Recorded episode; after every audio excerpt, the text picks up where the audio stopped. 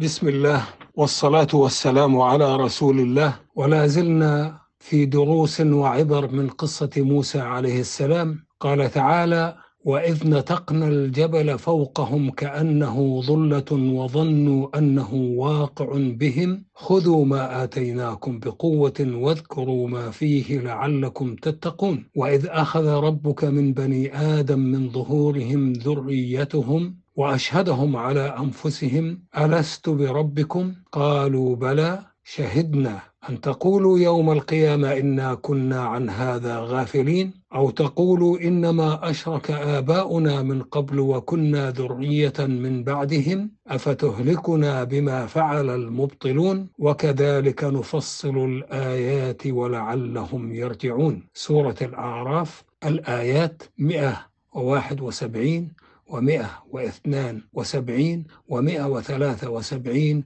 ومئة وأربعة. وسبعين. ولاستكمال جزء من المشهد من قصة موسى عليه السلام ونتعلم منها الدروس ونستلهم العبر المشمولة من الآية 171 إلى الآية 174 من سورة الأعراف ونبدأ في الحديث عن المعنى الإجمالي للآيات السابقة. واذكر يا محمد حين اقتلعنا الجبل فرفعناه فوق بني إسرائيل كأنه سحابة تظلهم وظنوا أنه ساقط عليهم. عليهم وقلنا لهم اعملوا بما آتيناكم في التوراة بجد واجتهاد واذكروا ما فيه لعلكم تتقون. لعلكم تتقون الله ربكم بالعمل بما جاء به أي التوراة. واذكر يا محمد حين استخرج ربك من ظهور بني آدم ذريتهم وأشهدهم على أنفسهم فقال لهم ألست بربكم؟ قالوا بلى شهدنا. وكان إشهادهم على أنفسهم كراهة أن ينكروا يوم القيامة ويقولوا إنه لا علم لنا بأن الله هو الرب المعبود بحق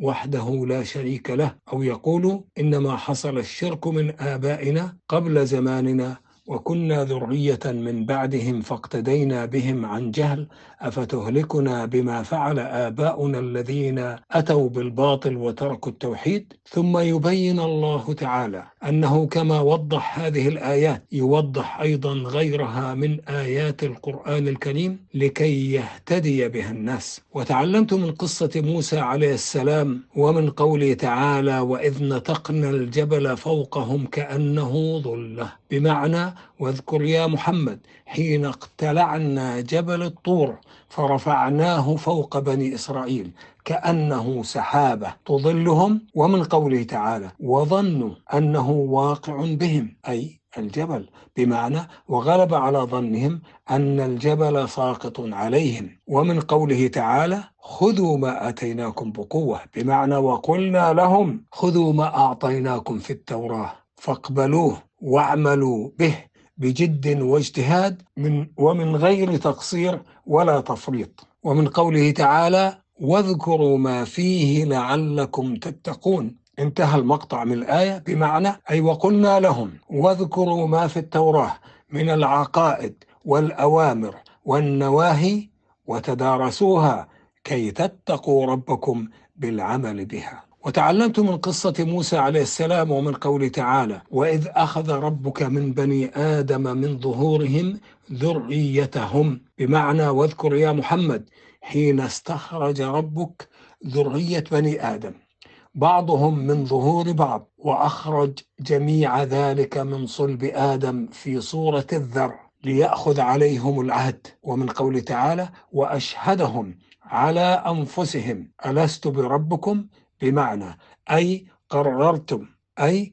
قررهم على توحيده حين أخرجهم من صلب آدم في صورة الذر فقال لهم ألست أنا خالقكم ومعبودكم ومن قوله تعالى قالوا بلى شهدنا. بمعنى أي قال بنو آدم جميعهم في صورة الذر قد أقررنا بأنك ربنا. ومن قوله تعالى أن تقولوا يوم القيامة إنا كنا عن هذا غافلين. بمعنى أي أشهدناكم على أنفسكم بأن الله ربكم. لئلا تقولوا يوم القيامة إنه لا علم لنا بأن الله هو الرب المعبود بحق وحده لا شريك له.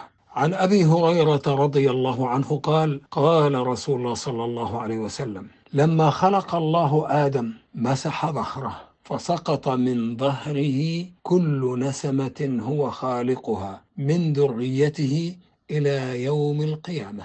وعن ابن عباس رضي الله عنهما عن النبي صلى الله عليه وسلم قال أخذ الله تبارك وتعالى الميثاق من ظهر آدم بنعمان يقصد أو يعني عرفة فأخرج من صلبه كل ذرية ذرأها فنثرهم بين يديه كالذر ثم كلمهم قبلا. قال ألست بربكم؟ قالوا بلى. شهدنا أن تقولوا يوم القيامة إنا كنا عن هذا غافلين أو تقولوا إنما أشرك آباؤنا من قبل وكنا ذرية من بعدهم أفتهلكنا بما فعل المبطلون؟ وتعلمت من قصة موسى عليه السلام ومن قوله تعالى وأشهدهم على أنفسهم. ألست بربكم؟ بمعنى أي قررهم على توحيده حين أخرجهم من صلب آدم. في صورة الذر فقال لهم ألست أنا خالقكم ومعبودكم؟ ومن قوله تعالى قالوا بلى شهدنا بمعنى أي قال بنو آدم. قد أقررنا بأنك ربنا. ومن قوله تعالى أن تقولوا يوم القيامة إنا كنا عن هذا غافلين بمعنى أي أشهدناكم على أنفسكم بأن الله ربكم. لئلا تقولوا يوم القيامة إنه لا علم لنا بأن الله هو الرب المعبود بحق وحده لا شريك له. وتعلمت من قصة موسى عليه السلام ومن قوله تعالى أو تقولوا إنما أشرك آباؤنا من قبل وكنا ذرية من بعدهم بمعنى أي ولئلا تعتذروا يوم القيامة فتقولوا إنما أشرك آباؤنا من قبل زماننا. فنقضوا الميثاق وكنا ذرية أتينا من بعدهم فاقتدينا بهم عن جهل منا. ومن قوله تعالى أفتهلكنا بما فعل المبطلون؟ بمعنى أي أتعاملنا بغير ما فعلنا فتعذبنا بشرك آبائنا الذين أتوا بالباطل وتركوا التوحيد؟ المبطلون هم الذين أتوا بالباطل. ومن قوله تعالى وكذلك نفصل الآيات بمعنى أي وكما بينا هذه الآيات ووضحناها نبين أيضا غيرها من آيات القرآن الكريم ومن قوله تعالى ولعلهم يرجعون بمعنى أي وضحنا الآيات لكي يهتدي بها الناس فيرجعوا عن الشرك والمعاصي إلى التوحيد والطاعة. وتعلمت من قصة موسى عليه السلام أن الجد وقوة العزم في إقامة الدين يهذب النفس ويزكيها أما التهاون والإغماض فيه يدسيها ويغويها. يبين ذلك قول الله تعالى خذوا ما آتيناكم بقوة واذكروا ما فيه لعلكم تتقون ويفهم من هذه الآية أنه يجب على كل من خوطب بأوامر الله في كتبه المنزلة أن يلتزمها بقوة ونشاط واجتهاد فلا يضعف فيها ولا يفرط فيها لأنها لا تمتثل على الوجه الأكمل إلا بالقوة والجد والاجتهاد. وتعلمت من قصة موسى عليه السلام أن النفس بفطرتها إذا تركت كانت مقرة لله بالإلهية محبة له تعبده لا تشرك به شيئا. وهذه هي الفطرة السليمة. يبين ذلك قول الله تعالى وإذ أخذ ربك من بني آدم من ظهورهم ذريتهم وأشهدهم على أنفسهم ألست بربكم؟ قالوا بلى. شهدنا. وتعلمت من قصة موسى عليه السلام ومن قوله تعالى وإذ نطقنا الجبل فوقهم كأنه ظلة وظنوا أنه واقع بهم. خذوا ما آتيناكم بقوة.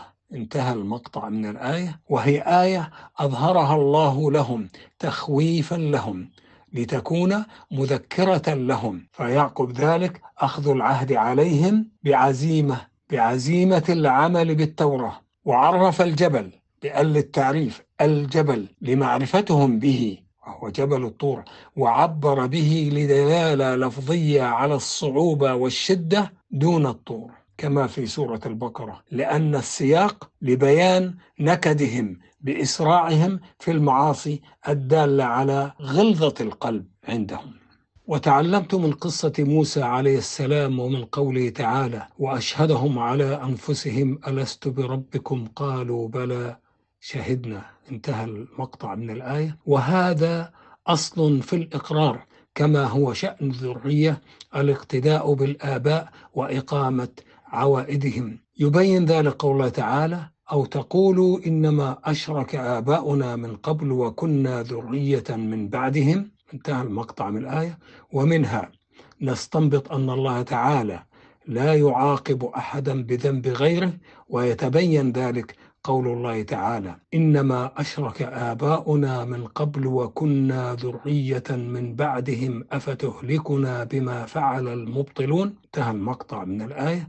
بمعنى أن الله سبحانه قد أخبر أنه استخرج ذرياتهم وأشهدهم على أنفسهم لئلا يقولوا كما في قوله تعالى أفتهلكنا بما فعل المبطلون؟ وبهذا نقول قد انتهينا من هذا المقطع من قصة موسى عليه السلام ونستودعكم الله الذي لا تضيع ودائعه والسلام عليكم ورحمة الله وبركاته.